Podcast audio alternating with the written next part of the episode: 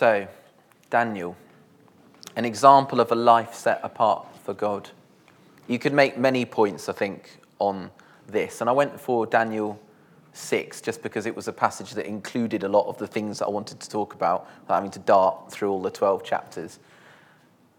In Daniel's life, you can see a person of dynamic prayer, a person that is completely yielded to the Lord, someone of sound character, and someone who is meaningfully engaging with the world around them.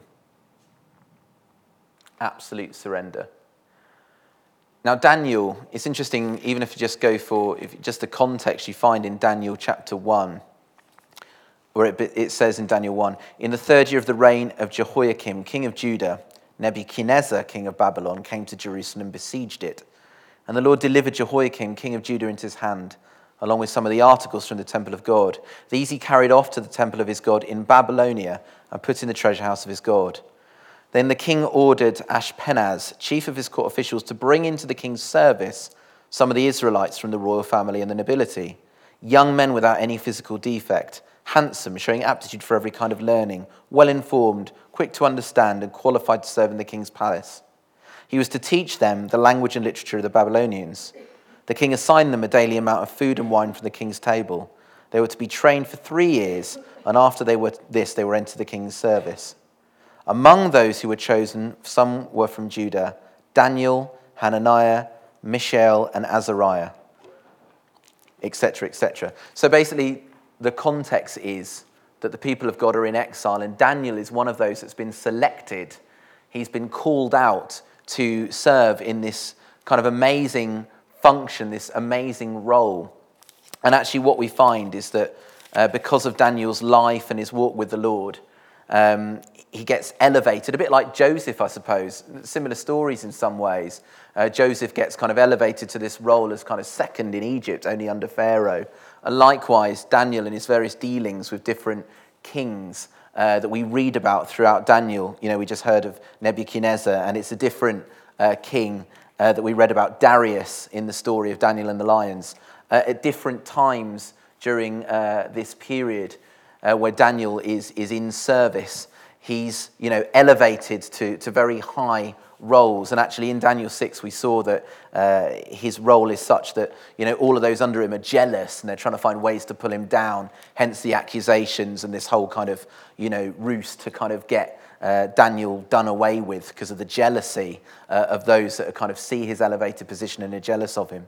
So Daniel has this public role, he's, he's in the public eye, people are scrutinizing his actions.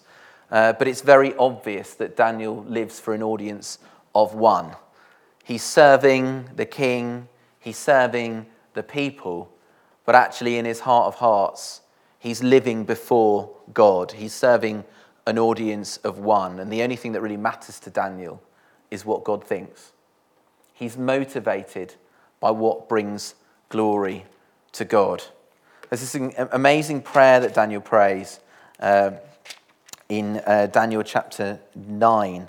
And it's quite clear, again, in his praying, that he is motivated by what brings glory to God. In Daniel 9:17 it says, "Now our God, hear the prayers and petitions of your servant. For your sake, Lord, look with favor on your desolate sanctuary." And further down, verse 19, "Lord, listen, Lord, forgive, Lord, hear and act. For your sake, my God, do not delay, because your city and your people bear your name. His concern is God's renown, God's glory. The thing that drives him is a desire that God is glorified for who he is. This is the thing that's motivating him. He wants his life to bring glory to God. And his prayer is, Lord, glorify your name. This situation doesn't look good in the sense that it, it, it's, it's, not, it's, it's not giving you glory. Lord, would you act in this context and this situation and this relationship and this predicament so that you are glorified in that situation? So that's what's motivating him a desire that God would be glorified. And it's this motive that means that Daniel will say yes to God no matter what it costs him. He's surrendered to God. His motive is that God is glorified. He lives for an audience of one, and his desire is that his life brings glory to God no matter what the cost no matter if he gets thrown to the lions, uh, no matter if he gets thrown, his friends get thrown in a fiery furnace because of their, their confession. And Daniel is saying, Look, whatever it costs me, you first. One of the reasons why we can struggle in the Christian life is that we struggle to deal with this whole issue of avoiding pain, avoiding hardship. We're motivated often by self preservation, which is a very rational motivation. But if we're to succeed in the Christian life, we need to make sure that number one is that God is glorified. Self preservation comes lower, and even the preservation of those that you love. So many of us, you know, spend a lot of time worrying about our children, worrying about our grandchildren. These are good things. But actually, they have to come under that chief desire to glorify God. You know, if, if He is not number one, everything's out of sync. If He is number one, everything else can find its place. But we need to be people who say, God, no matter what it costs me, I'm going to go your way. I'm not going to shy back because it hurts. I'm not going to shy back because I'm afraid of what the outcome or what the consequence might be. You know, this sermon is about what we learn from Daniel. Uh, but actually, if you look at his friends, when they're thrown in the fiery furnace, again, we can see so clearly that they're not motivated by self preservation, they're motivated by the lordship of God and by the desire to honor him. So even as they are thrown or about to be thrown uh, in the fiery furnace, uh, they say, I'm looking for it now. I wasn't going to quote it, I just decided to then. Um, just before he's thrown in the fiery furnace.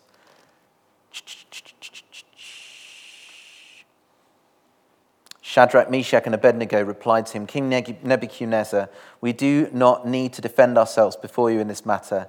If we are thrown into the blazing furnace, the God we serve is able to deliver us from it, and he will deliver us from your majesty's hand. But even if he does not, we want you to know, your majesty, that we will not serve your gods or worship the image of gold you've set up. Whatever happens, Lord, we're not going, we're not going to sell out. We're not going to worship anything but the Lord our God. He is able to deliver us. But even if He doesn't, we're not going to dishonor Him. We're absolutely surrendered to Him. We live for an audience of one. We want to glorify Him. And we're saying yes to Him no matter where it leads, no matter what it costs. Part and parcel of this, we see a life of dynamic prayer. Daniel was a man of prayer, he was a person of prayer. His relationship with God was central to who he was and what he did so clear in Daniel. This is a man that has such a kind of out there, cutting edge relationship, such a walk with God. If you read Daniel, the first six chapters are um, a kind of narrative, their story, they're quite easy and fun to read. But the latter part of Daniel uh, is just these full on visions that God trusts Daniel with. God isn't just kind of throwing out these kind of, you know, full on visions that just, you know, speak about end times and, and, you know, eschatology and all these grandiose things to just any old believer. Daniel is a person that's highly esteemed in heaven, someone that when he prays, heaven takes notice. He's got this walk with God, this relationship with God. And so God entrusts him with much because of that walk, because of that relationship. Daniel was a person of prayer. And so we read in that chapter, don't we? That was the whole, this is how he fell down. The others knew that they couldn't kind of trap him because of anything that he did, but they knew it was because of his relationship with God that they could get uh, Daniel into uh, a difficult situation if they could persuade the king uh, to, to kind of take on this silly rule about not praying to anyone but him for a season.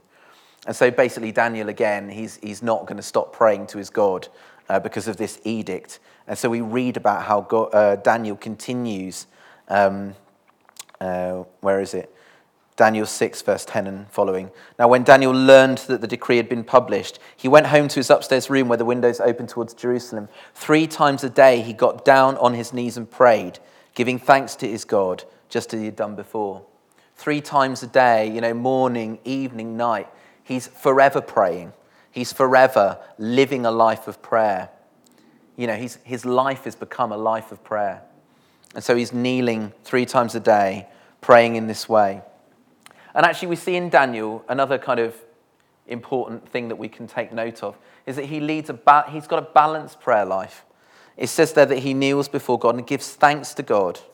But I've only just quoted to you a prayer in Daniel uh, 9, which is, is a prayer of intercession. He's praying for the people of God. He's identifying with his people. He's confessing the sins of the people. We see, don't we, in the Lord's Prayer, an outline for prayer when the disciples ask Jesus, Lord, teach us to pray. And Jesus said, well, we'll pray in this way. And he taught them to, to thank God, to praise God, to call him holy, to pray for his kingdom, to pray his will to be done in the world, to pray for their own needs, or give us today our daily bread, to pray for forgiveness, for grace to forgive, to lead them not into temptation, deliver them to the evil one. So we have this amazing prayer outline that Jesus has given us. And Daniel, too, was someone that had a prayer life that he didn't just camp out in one place. You know, he walked with God, just like you would with any friend. You talk about all manner of things. You're talking about, you know, church one minute, work the next minute, football the next minute, what you're having for dinner the next minute. You know, God wants a relationship with us, which involves communication on all manner of subjects. A God who is interested in the big and the little. But do hang on to the Lord's Prayer because that's where Jesus really shows us, you know, a model for prayer where we see that, you know, we're to worship, we're to praise, to enter his presence with thanksgiving and praise. We are to pray for the needs of the world. We are to make intercession. We are to, to get his heart for people. This is one of the things that we see in Daniel that he actually has a heart for people. He prays for the people. And thirdly, you know, Daniel, a person of prayer, he has a balanced prayer life, but also his prayers are so clearly effective. These are prayers that move heaven and earth and result in signs and wonders. We see the miracle uh, of Daniel uh, not being eaten by the lions and, and the effect of that on those who saw it and the king who witnessed this. But even as I said in those latter parts of Daniel, where all, it's a bit out there and he has all these visions. And um, it's intriguing when you read that, that Gabriel uh, visits Daniel uh, on a couple of occasions and uh, we, we hear um, Gabriel say to Daniel about how when he prays, he is heard because he's highly esteemed. That actually, uh, we, we, the scripture says, doesn't it, that the prayer of a righteous person availeth much. And Daniel was a righteous person who heaven knew who Daniel was. He had an identity. Uh, a bit like Gideon, we see, you know, when the angel comes to Gideon, he's quivering with fear. And the angel says, you know, addresses him as a mighty man of valor and he learns that actually heaven sees him in a different way to perhaps how he sees himself. But we get this insight here when the angel addresses Daniel. And basically, I've, I've not written down a, a verse, so I can quote it to you quickly. But were you to read Daniel, you'd see in a number of cases where he's visited uh, by Gabriel, who gives revelation on the visions that he's having and addresses him as a person highly esteemed. His prayers move the heart of God, they shift things in the heavens and in the earth. He is also, and again, all these things flow together, a person of sound character. Daniel had a life that stood apart from others. People noticed he was different. His life was different to people around him. He was a person of complete integrity. He was faithful and trustworthy in all that he did. He lived such a godly life, as I've already said, that heaven took notice. And it was because he lived God, uh, such a godly life, I believe that Again, God entrusted him with so much. Daniel 1:17 speaks about, you know, the friends I've already mentioned of Daniel. To these four young men, God gave knowledge and understanding of all kinds of literature and learning, and Daniel could understand visions and dreams of all kinds. In every matter of wisdom and understanding about which the king questioned them, he found them ten times better than all the magicians and enchanters in his whole kingdom. Again, if God can trust us, he will trust us with much if, we, are, if we, we live lives that show that we can handle that entrustment. You know, can God deposit in our lives? Can He impart to us His power, His revelation, His provision, His answers to our prayers? Will He find in us a life of integrity, a life of character? You know, you don't give a teenage son who's a muppet, you know, the keys to your Ferrari, assuming that you own a Ferrari, do you? You know, you, you give the keys of your Ferrari, not that any of us. Does anyone own a Ferrari? Is this a prophetic word for someone? Um, you know, you give the keys to the Ferrari to someone that you can trust, that's not going to be an idiot with it. You know, and if we want God to entrust us with these things, with these gifts, with these abilities, so that he would be glorified, you know, because again, that was Daniel's motive. If we live lives that are in front of an audience of one, where we are making the difficult choices, we are putting him first, we are allowing him to deal with those issues in our hearts, the resentments, the fears, the anger issues. You know, who of you, who among you have got anger management issues or, or things that you're struggling with? You know, God wants to deal with these things. And, you know, we don't have to hide. We just have to come before him and say, God, I need your help. You know, help me deal with some of these things so that I can live a life where you know people see and take note that I'm living a life that is so marked with integrity and kindness and mercy and not backbiting and not gossiping at work and not slagging off my colleague at the vending machine or whatever it is. You know, help me to live a life that so speaks of your purity and your goodness and your love that actually people take note of that life, people observe that life. And actually, as we see in, in Daniel, people give glory to God because of that. It says, doesn't it, in the New Testament that if people see our good works, they'll give glory to our Father in heaven. And actually, in Daniel, we see that glory is given to God because of Daniel's life. We see these different kings that praise the God of Daniel because of, you know, you know people see this life and then they give glory to the God of Daniel. And so Daniel is living life of integrity, of godly character. And Daniel trusted God because he trusted God that he didn't need to fight for his position or resort to underhand tactics like his peers. These other people that were trying to trap Daniel were insecure people that didn't know who they were. If we have a walk with God, we don't have to try and elevate ourselves. We don't have to climb the corporate ladder. We don't have to trip people up in order to get where we want to go. Because in God's own good time, He'll promote us if He wants to. And if He doesn't want to, we don't want to place ourselves somewhere, somewhere God isn't placing us. If God has got a call on your life, if He's got a work for you to do, if He's got an assignment for you to fulfill, if you put your trust in Him, He will elevate you at the right time. You'll receive the phone call, you'll receive the invitation. You don't have to fight for that position. You don't have to fight for that position. You don't have to resort to underhand tactics to gain for yourself something that God hadn't released you into anyway. God released Daniel, God promoted Daniel. And so, because Daniel had observed that God had done it, he simply didn't have to resort to these things like those around him. He just got to live a life of integrity, trusting that God really was good. And actually, when we see in the way that Daniel prayed, Daniel prays, uh, again, he's praying for the glory of God in Daniel 9, but he also again talks about who God is. Daniel 9, verse 4 I pray to the Lord my God and confess, Lord, the great and awesome God who keeps his covenant of love with those who love him and keep his commandments. Again, he speaks in verse 7 of the Lord, you are righteous. Verse 9, the Lord our God is merciful and forgiving.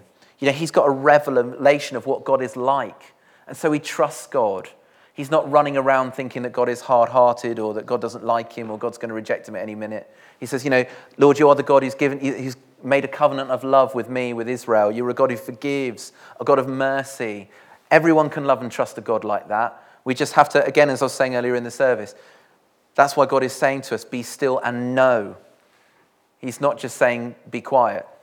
He's saying, come to a place where inwardly you know that I am a God who's made a covenant of love with you. You know that I have mercy for you. You know that I've forgiven you. So stop rehearsing, you know, saying sorry for that thing you did in 1997 that I forgave you for, you know, in 1997 if you confessed it then. You know, that you trust that He is who He says He is. And Daniel got that. Daniel knew the Lord. He knew what he was like. He knew his character.